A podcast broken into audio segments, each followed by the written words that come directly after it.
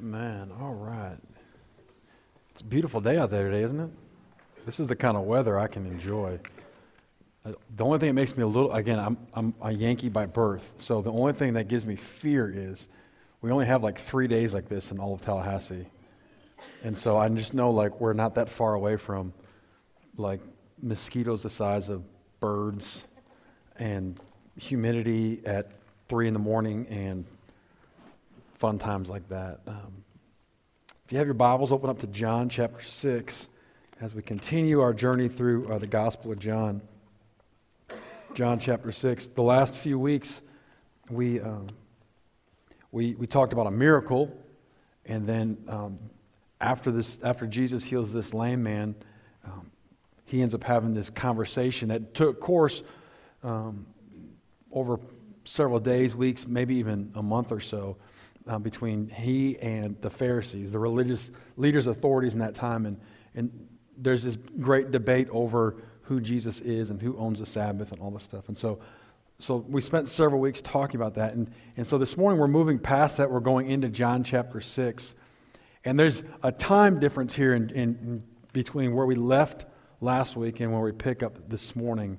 Um, this, this is going to probably be a very familiar story, even to our, our, our, young ones in the audience. And, and so we have this time, and when we look at the Gospels, the Gospel of Luke is written very much in a chronological order. And John's not written quite that way. Um, he doesn't necessarily, he worries more about the flow and the, the point that he's trying to make rather than the, the having it in the proper, the right, timely sequence. And, and so there's some things that take place between where he, we left last week and then where we get here this week. Um, a lot of different events. Um, like Jesus, if, we were in Matthew, we would say that Jesus um, does the whole Sermon on the Mount. And uh, there's a whole lengthy uh, group of parables about the kingdom. And so several things take place. And, and then prior to this, right before this event takes place, um, probably even like the morning of, Jesus gets word that John the Baptist, the one that we've, we've talked about on a few occasions here, his cousin, his close friend, the, the one that was the forerunner, the one who, who God ordained with the ministry of going and preparing the way and then the one that would announce Jesus Messiah. He, this, this close friend of his, he receives word more than likely the morning of this event that he had been beheaded. Um, and, and, so, again, when we read these things and we look at these things, we have to remember that, like, Jesus was 100% God. 100% God, right? We all hopefully agree on that one. He was also 100% man. Weird dichotomy. It's hard for us to fully grasp that, understand that. And so, a lot of the emotions that we have as people, Jesus would have similar emotions. Again, John the Baptist, close friend, right? Whenever, whenever, if, if most of us here have had the experience in our lives of losing a, lo, a close friend, maybe a, a family member, right? And so those, those emotions of mourning and loss and all those kind of things, Jesus would have similar things, right? I mean, this is someone he was close with. And so he gets word of this, and, and, and, and more than likely, there's a sense of, of mourning.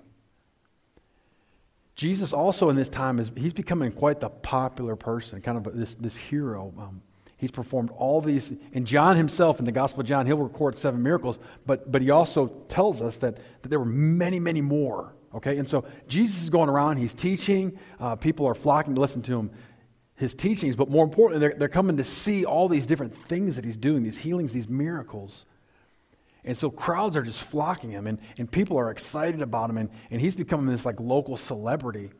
And Jesus and his disciples are, are, are, are crowds are following him. In, in the scene that we're going to look at this morning, they're tired.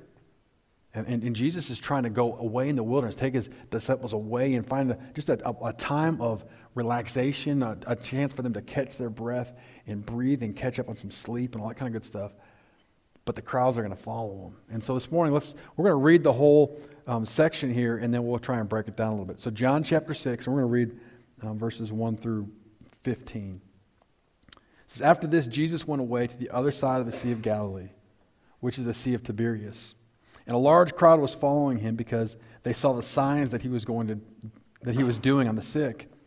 Jesus went up to the mountain, and there he sat down with his disciples. Now the Passover, the feast of the Jews, was at hand. Lifting up his eyes then and seeing that a large crowd was coming towards him, Jesus asked or said to Philip, Where are we to buy bread so that these people may eat? He said this to test him, for he himself knew what he would do. Philip answered, 200 denarii would, worth of bread would be, not be enough to, for each to have a little. One of his disciples, Andrew, Simon Peter's brother, said to him, oh, There's a boy here who has five barley loaves and two fish. But what are they for so many? Jesus said, Have the people sit down. Now there was much grass in the place, so the men sat down, about 5,000 in number. Jesus then took the loaves, and when he had given thanks, he distributed them to those who were seated. So also the fish, as much as they wanted. And when they had eaten their fill, he told his disciples, Gather up the leftover fragments, that nothing be lost. So they gathered them up and filled twelve baskets with fragments from the five barley loaves by those who had eaten them. When the people saw the sign they had done, that he had done, they said, This is indeed the prophet who is to come into the world. Perceiving then that they were about to come and take him by force to make him king, Jesus withdrew again to the mountain by himself. Let's pray. Lord, I, I pray that you be with us this morning.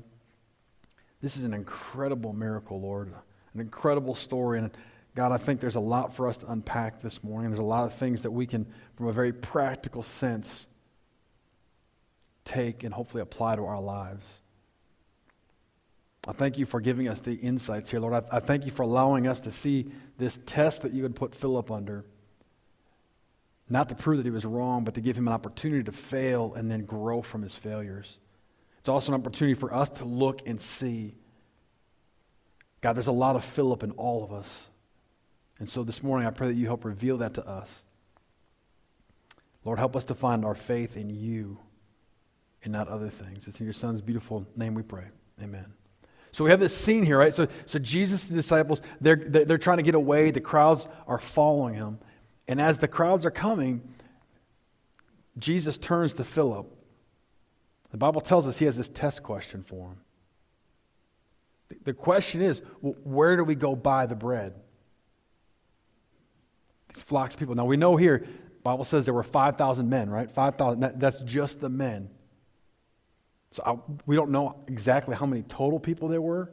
I mean, more than likely they weren't all married, but, but, but there were women, there were children there. So honestly, we could, we could say 20,000 people is probably a very conservative number.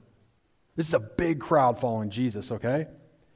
And as the people are coming, I, I personally, I, I, love this, the phrase that, he, that Jesus uses as the people are coming um, we see that um, Jesus says that he lifted up his eyes, verse 5, lifting up his eyes. The last time we see that phrase in Scripture in the Gospel of John is John chapter 4, verse 35. And that's when Jesus is been meeting with the woman at the well. Remember that story we talked about? That was the first message, I believe, that we preached here at Redemption Hill. And Jesus, he, he, he, he deals with the woman at the well. The woman after a long conversation with him, comes to faith in Jesus. And then she runs back to town.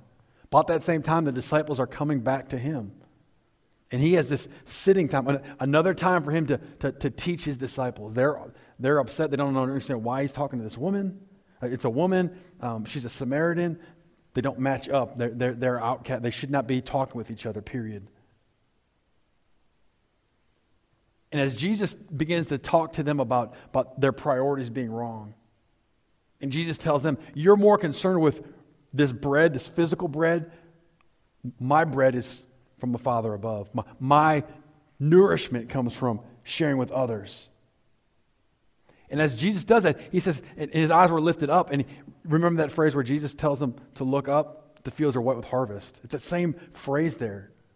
And as he's saying that in that context to the woman or in, in Samaria there around that well, most people, most commentaries will tell you that as he's more likely saying this idea with the fields are what with harvest, he's saying that as the town is beginning to walk back up towards the well. And behind him, you see these people walking in their white robes. And it's interesting because he's using the same idea that he, his eyes are lifted up, he looks up, and the multitudes once again are coming to Jesus. We know in this story that the multitudes are coming with the wrong reasons. Jesus, for most of them, had turned into one or two things either a magician for their entertainment or a physician for their healing. They were caught up with the actions of Jesus. And so they wanted to come see him perform. So the crowds are walking. And this is one of the things I love about Jesus is in the midst of this, the people, the crowds had the wrong priorities. Yet Jesus was moved with compassion. He saw where they were. And despite them having those wrong priorities, he had compassion upon them. So they're coming up. And Jesus turns to Philip, who would be their statistical pessimist of the group. And there's one in every group. And if we're all honest, there's a lot of Philip in all of us. And Jesus, as they're coming up, Jesus turns to Philip and says, Hey, man, where are we going to go buy the bread? Where are we going to go buy the food for him? You guys notice Philip's response? Does Philip offer him a location and where to go? No, Philip doesn't even answer Jesus' question. He says, um, as he does this little thing, he figures out kind of how many people are coming. He says, um, All right, best I can figure, Jesus, it's going to take 200 denarii because that was, that was a, their Roman form. It was, a, it was a, been a coin, and it, that one denarii would be equal to about one day's wage. And so he says, Jesus, man, for us to feed all these people just a little bit, it's going to take 200 denarii, 200 days worth of wages. Remember, Jesus, the disciples, these guys, they're just wandering around. They're preaching, they're teaching, they're talking. They don't have any money. And he's like, Jesus, we, we, just for us to give him a little bit, it's going to take us 200 days worth of wages. We don't have it.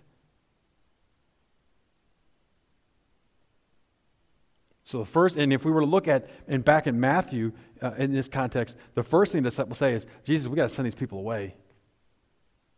We, got we, we, we can't handle them all. Let's just send them away. Jesus says no. Goes to Philip. What do we, where, where do we get the food? Philip's response, well, it's going to cost us too much. We don't even worry about where to get it at. And while all this is taking place, I love Andrew. Andrew is like a people person. While Jesus and Philip are figuring this thing out, Andrew's walking around trying to figure out what the people have. And after walking through these crowds and talking with the people, he comes back to Jesus and says, Listen, all we have, all the people have, there's this one little boy. He's got five barley loaves barley loaves in and of themselves, okay, these, they're not like five loaves of Wonder Bread that he's trucking around. He's a little boy, right? These, these are like little pieces of bread, little flat discs, probably four or five inches in diameter that they would bake. Barley was inferior to wheat. So this isn't even a kid that's well off. It's a little boy with a little lunch. We look at that, that Greek context of the word fish. It's, it's, it's written in a way that that it really means little fish. That those, those two fish would be like two sardines, which is disgusting. But that's what they ate back then, I guess, right? So this little boy, little, little guy, has five little pieces of bread and two sardines. And that's all they have to work with. And so, so Andrew goes around and he's looking at the people and he brings this little boy to Jesus and he's like, hey, we have this. But then, even when we look at Andrew's response, it's kind of like, but that's all we got. It's a sense of complete inadequacy. So, first, the first response to the disciples is let's just send them all home. Let's just, let's just, we can't deal with this, Jesus. Just you do your teaching and then send them home. Second response by Philip is um, it's going to cost too much for us to even buy them a little bit of food a little bit like not even they're not he's not even looking to abundantly fill them. He's not even looking to give them a full meal. He's just saying we can't we can't even give them a gummies for a snack. And then andrew his response is well we got this little boy with a little lunch but i mean what is what is two sardines and five pieces of bread for 20000 people I love this all along. Jesus, and, and, when we read that, Jesus knew exactly what he was going to do. exactly what he was going to do, but he uses as a test with Philip. And we see this, and for most of us, guys, we, we fall into this trap where we instantly go to this idea of money. As if money will solve all of our problems. Like, I'm not trying to get political here at all, but if, if, if you look at our like national debt, like it's $17 trillion. That's insane. How do we get so far out of whack? Because we have a Philip mentality. That we feel that the, the money is going to solve all the problems. And this is not just us looking at our current president, guys. This has gone on for generation after generation after generation. President after president after president. Like we think if we just throw more money at it, it's going to solve the problem in our own lives. We, it's, sometimes it can become this reckless pursuit of having more money. If I just have a, if I just make a little bit more money, then it will solve this. At the end of the day, Jesus goes through this miracle and proves to us it's not about us, it's always about Him. It's not about us, it's always about Him. And Jesus delights in using the little things, like this little boy with a little sack lunch. It reminds me of a little boy who went down to a little brook and found a little stone with his little sling and killed a great giant. See, God delights in using the little. Why? Because it gives him the honor and the glory, doesn't it? I've said it before to some of you, and I, I believe this. I mean, even this morning with a light crowd, like, I believe that God will use Redemption Hill Church. And I believe one day that we'll be a large church. Not because of me, because God delights in the little. I believe that God, I, one of the things I pray for, and Pastor Ryan I pray for all the time, is God, do great, amazing, mighty things that when people look at it, they say, there's no way that it's possible because of those two bozos. Well, this one, and he's pretty talented, but right? But but but but that's what we want. We want people to look at it and say, how is it possible? How in the world can that be going on there? Because of God. Because of Jesus. Because Jesus took something small and multiplied it. So Jesus turns to Philip and the rest of the disciples and says, All right, guys, here's the deal. Go get the people prepared for a meal. Tell them to sit down. We look in, in Matthew and Mark, and they, they end up dividing the people into groups of 50, and they get them all organized. And, and that idea of sitting down, the actual Greek ton, context of it tells them to recline. So during that Bible times, when they would eat it sounds wildly uncomfortable, but during the Bible times, they would lay down, they'd put, they'd lay like on one elbow and they'd begin to eat. Like, I don't, just doesn't, I need both hands when I, when I eat, right? But, but that's the way they did it. And so Jesus says, all right, listen, get these people, get them all into their groups, get them all reclined, get them prepared for a feast. Now, mind you guys, look at the disciples look and they're like, all right, this doesn't, there's no money. We're too far from Publix to go even buy the stuff. All we have is this little boy's lunch and we're going to go tell these people to get ready for a feast. They don't understand it, but they do it. They go. And the people begin to get in their groups and they get organized. Once it's all done and it's complete, Jesus takes that little boy's lunch. In Matthew, tells us that he looks up to heaven and he gives thanks. Gives thanks over that little lunch in front of all of these people. How often do we do that in our own lives? How often do we, even in the midst of difficult times, look up to heaven and give thanks for what God's blessed us with, rather than complain about what we lack or what we think we need? Jesus gives thanks for this little boy's lunch. And after he does that, he takes it and he breaks it. And then one lunch turns into two. and then two lunches into three, four, into five, to six. As far as we know, as best we can tell by reading all four of the Gospels, this is a miracle that Jesus performs by himself. The disciples have the joy of being able to distribute it to the people. But can you guys picture, imagine the scene? A multitude of people. All these people, Jesus giving thanks with a little sack lunch. And then he breaks it and they pass. And he breaks it, they pass. And one by one, they feed everybody. All of them. Not just a little, but an abundance. That Greek term for filled, when at the end of this, as the people are done eating, when it says that Greek word for filled, that translation could be glutted. I mean, they were, st- I mean, how many of you guys have ever eaten so much that like you physically feel like you can't put anything else down?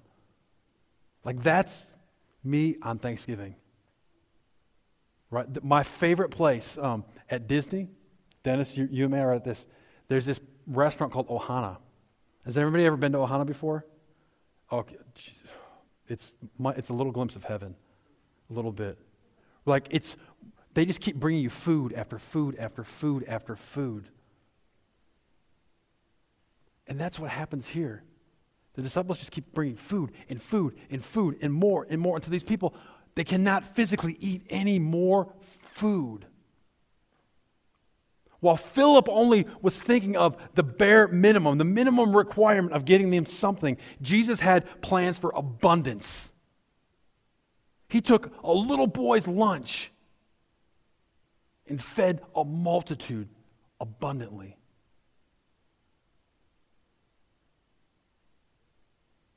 What a lesson for us. There's so many things I think we can take out of this passage.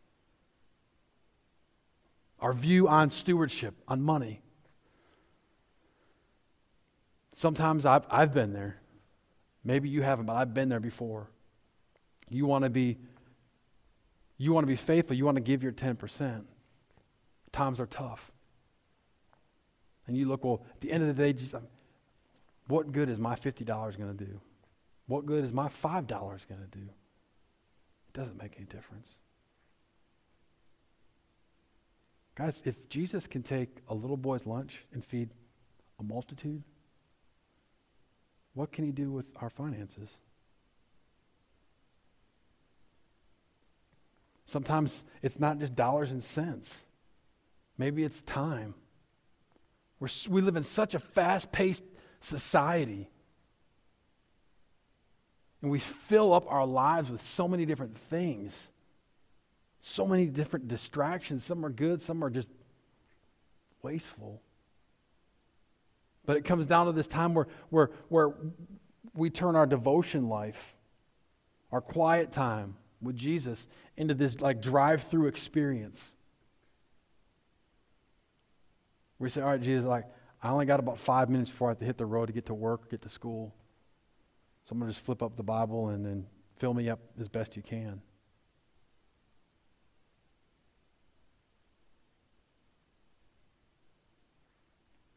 Jesus has plans for abundance in our lives. One of the things this miracle proves to us, though, is we need to be willing to let go. We need to be willing to give God everything. Not the church everything, but God everything. That's not easy for us to do, is it? It's not easy for Chad to do. I want to be the one, I'm much like Philip here. I, I want to know the cost before I'm willing to invest.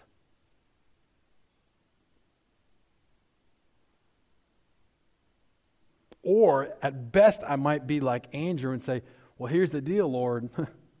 this is what we have. But compared to what the need is, I just don't think it's enough.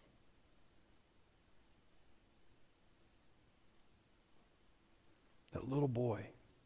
Think about this story from that little boy's perspective. That's all that little boy had. What if that little boy wouldn't have given up his lunch? Could Jesus still have performed a miracle? Could Jesus still have fed all the people? He's Jesus, of course he could. But look what the little boy would have missed out on. The blessing that God used a little and did much. I want to encourage us this morning. As I was preparing and studying this passage this week, I've shared with you guys before. Um, this has been the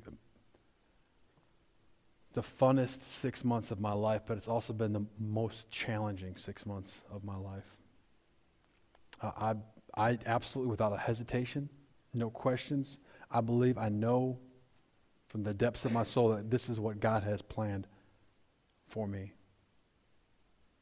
But that does not mean that there aren't challenges. That does not mean that there aren't questions. That does not mean that there aren't struggles. This morning is a good example of that one of the things that, and I know Ryan gets this a lot too, we, we are out and about in the community and people, other churches, other people talk to you and they want to know how things are going at the church and what's it like, da da da. And, and um, it's, I, I would tell people all the time, I love it, everything's great, but you know, it's wildly erratic. Last week, I don't know how many people we had 70, 80 people, something like that. And then this week, we have 30. Be honest with you guys, there's the part of me that will struggle, that struggles with that. When I look out, I'm like, God, what's the deal? Like, you've called me. I know that. We want to be faithful. We want the multitudes, Lord. We want to, we want to be that, that, that, that vehicle that you use to reach people who don't know Christ, who are far from Christ, or need a safety play, a place of safety. Use us, bless us. We want to be workers for you. Where are they? And I can begin to allow those worries to creep in. What, what's, what's summer going to be like? What's spring break going to be like? How are we going to weather this? And guys, listen, as I think about those things, God used this this week to hit me right in the gut. And tell me, it's not about you, Chad. It's not about your lunch. It's not about the things you have to offer. It's about me. I have the plan, I have the solution. I am the one that multiplies.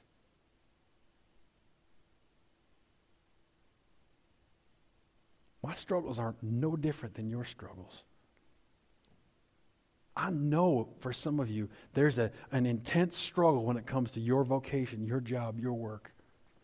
You want this, this, and this, and these aren't bad things to want but you can allow those things to drag you down.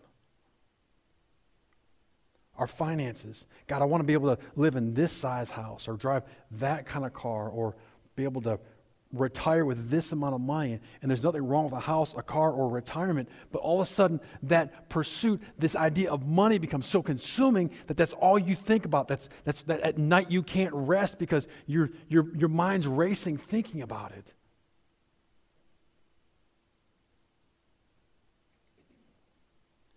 Jesus has a plan of abundance for our life. Guys, I'm not a preacher that's going to preach this whole message of you put $10 in the offering plate and there'll be $1,000 in your bank account tomorrow. I'm not a quote unquote prosperity preacher that's going to try and get you to give a bunch of money to our church.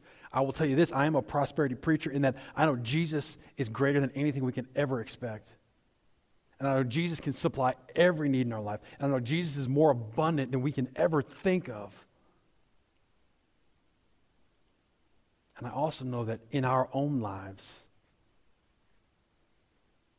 Jesus has brought five loaves and two fishes. And there have probably been times in my life where I looked at it and I looked away thinking it wasn't enough. I hope we find rest in Jesus. I hope we find the peace in Him. I hope we learn that lesson that he taught the disciples. Because Jesus didn't just feed the multitudes, and that was it. Right? They were all full. The disciples, everyone was full. And then Jesus turns to the disciples and says, Listen, get these baskets and go collect the fragments. And I don't believe there was a mistake in that when the disciples were done collecting the leftovers, there were 12 baskets full for the 12 disciples.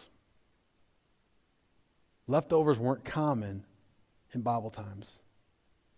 Most of these people that Jesus is preaching and teaching and talking to are on the low economic bracket. Jesus says, Listen, I didn't just meet your need today, but tomorrow. So that's the way Jesus always works. Look at all his miracles. It wasn't like the lame man. It wasn't like he just he just said, "Hey, you got a headache? I'll take it away today, but you're still gonna be lame." Or I'm gonna heal you, but you're still gonna have this bad limp. No, Jesus, when he did it, he did it right. He did it fully. He did it completely. He did it abundantly.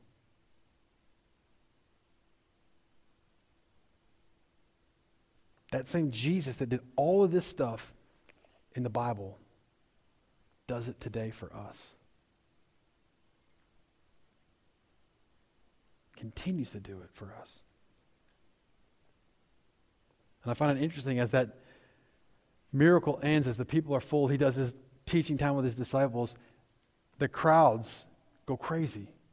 They're ready to anoint him as king. Jesus is fearful now, so he backs away, and the disciples begin to hide remove themselves from the, the, the crowds because they want to usher him to Jerusalem and anoint him as the king. You guys thought about that? I mean, really think about this with Jesus. Like, there was a time in his ministry that he was celebrated as a hero amongst all of these people. Like, if he wanted to ride the wave of public support, he could have.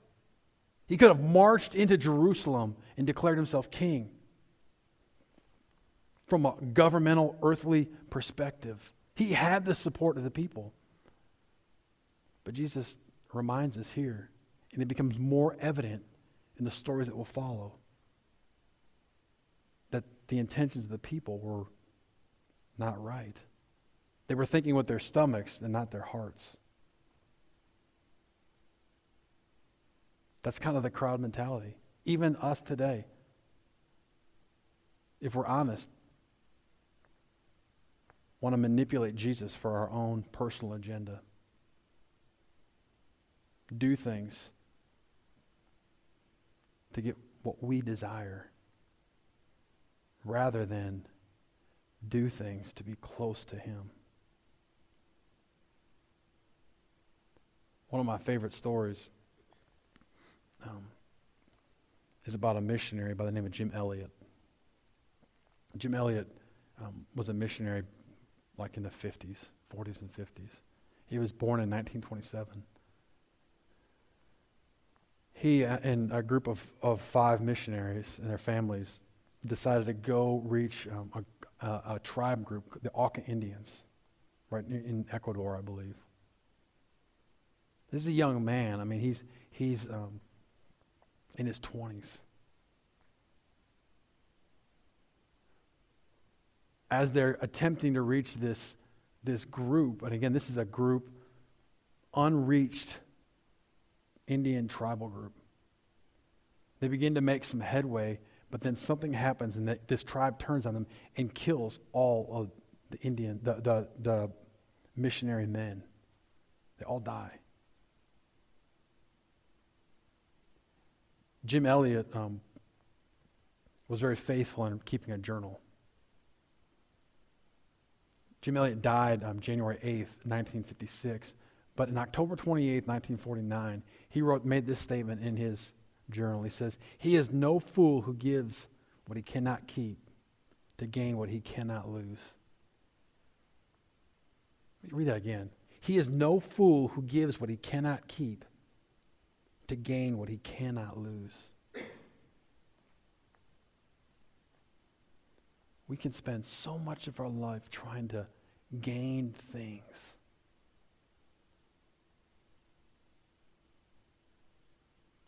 Rather than just gain Jesus. To spend time with him, to get to know him, to love him more each and every day. I hope Jesus is not a genie in a bottle for us. I hope we don't turn Jesus into to something that, that we go to him in prayers wanting, wanting, wanting, delivering a Christmas list. I hope we go to Jesus because we want to be with Jesus, to know him more, to be with him. He promises us abundant life, but the abundance comes through him. Not all his magic. I hope and pray that's what we decide to do. Let's pray this morning.